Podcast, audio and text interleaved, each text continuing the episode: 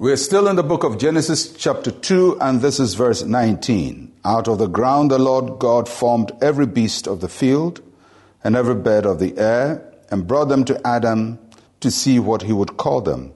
And whatever Adam called each living creature, that was its name. God placed Adam in the garden to cultivate and to protect it. Besides, God made him aware of what was freely available for him to eat. Now he's introducing Adam to another aspect of his job. God created the animals, but he didn't name them. He left that responsibility to Adam. And so the passage says that the Lord brought these animals to Adam and gave him the mandate to call them the names. And whatever name he called them, that was how they would be called. So if Adam called an animal ugly, that was the tag the animal will carry for the rest of its life. If he called an animal beautiful, that was the tag the animal will carry for the rest of its life. The name we give to the things God brings our way establishes our relationship with the things. So, for example, if God brought a lion to Adam and Adam called it my killer, he has established a relationship with that animal that makes him prey and makes the lion a predator. But Adam could also call the lion my friend. And from that time on, that will be the basis of the relationship. What do we learn from this? That God has given us the power to name the things that come our way. You know, sometimes things come our way and we'll say, oh, this thing will kill me. Oh, this thing will destroy me. I don't think I'll ever overcome this. I think, I think I'm dead. Now, when you call those situations in your life by those names, you are empowering them to act that way towards you. And so we have to call things differently.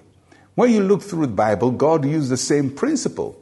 Uh, he looked at Abraham, who had no child, and he called him the father of many nations. He could have called him childless. He could have called him uh, non-productive, but he called him the father of many nations. God is interested in how we address the things we go through. So, learning from Adam, look at the things that come your way. Life would bring you all kinds of circumstances. Some are not very pleasant, some are not very palatable, but you have to call them the name you want them to be in your life. Because he said to Adam, whatever you call it, that is what its name is going to be. And that's why God calls you blessed and highly favored. He calls you on top and not beneath. He calls you the head and not the tail.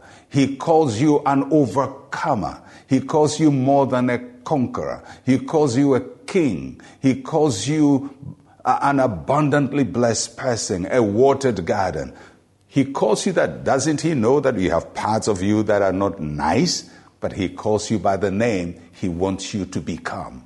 And you conform to the name that God wants you to be. May the Lord bless you. May he increase you. May he favor you.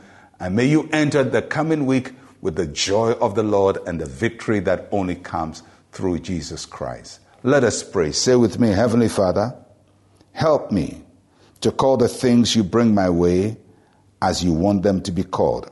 I call myself blessed and highly favored. In Jesus' name, amen. Well, my friends, I'll be with you again tomorrow. I'm Pastor Mensa Otabil. Shalom, peace, and life to you.